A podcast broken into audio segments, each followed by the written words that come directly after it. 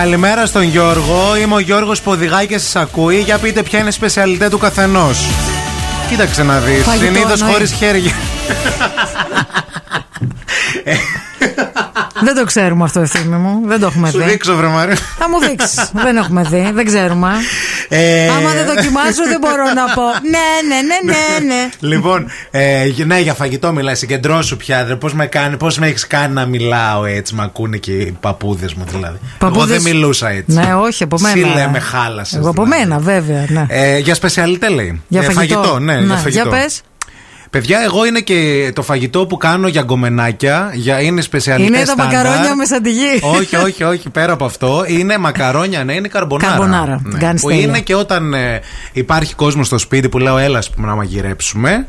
Είναι το στανταράκι αυτό. Γιατί ξέρω, ε, μπορεί να, ίσως να είναι το μόνο φαγητό που κάνω τόσο τέλεια κάθε φορά. Το και κάνεις ωραίο. Δεν είναι με την έννοια του ότι δεν πέτυχε αυτή τη φορά. Και την αυθεντική την ε, Την καρμπονάρα, καρμπονάρα και με τη το σωστό σωστή. το κρέας. Με το αυγό μέσα. Όχι το με αυτά. μπέικον. Όχι μπέικον. Βάζει. Βάζουμε τα, τα, τα σωστά τα. Πώς το λένε πανσέτα, δεν το λένε αυτό ναι, που Ναι. την βάζει. πανσέτα, έτσι λίγο πιο ιδιαίτερη και το αλάτι του το σωστό και υπάρχει και κατάληξη μετά. Ναι, πάντα υπάρχει κατάληξη. Χωρίς χέρια. Είμαι χέρια. Είμαι με Μάρ- και η βούτα. Μαρία την έχει φάει αυτή. Την έχω ε, φάει την καρμπονάρα την του καρμπονάρα. πριν κάνουμε εκπομπή μαζί. Με είχε καλέσει μια φορά. Εκεί την έπεισα να με πάρει. Εκεί ψήθηκα. Εκεί ψήθηκα, ναι, αλήθεια είναι αυτό. Για πες εσύ. Λοιπόν, εγώ αυτό που πι- θεωρώ ότι κάνω καλύτερα και το κάνω έτσι τα τελευταία χρόνια είναι κάνω ένα είδος μπουργκινιών, μοσχάρι δηλαδή στη γάστρα, με λαχανικά και μανιτάρια. Ελαλίδικο δεν είναι λίγο. Είναι μπελαλίδικο, αλλά νομίζω ότι είναι το καλύτερο κυριακάτικο φαγητό. Δηλαδή, το παιδί μου, ας πούμε, θα ήθελα να με συνδέσει με αυτό το φαΐ. Να με έχεις στο Πόσα μυαλό άλλα του με παιδιά, αυτό. ας πούμε, έχουν κάτι απλά. Ξέρεις τι η μαμά θυμίζει φασολάκια γεμιστά.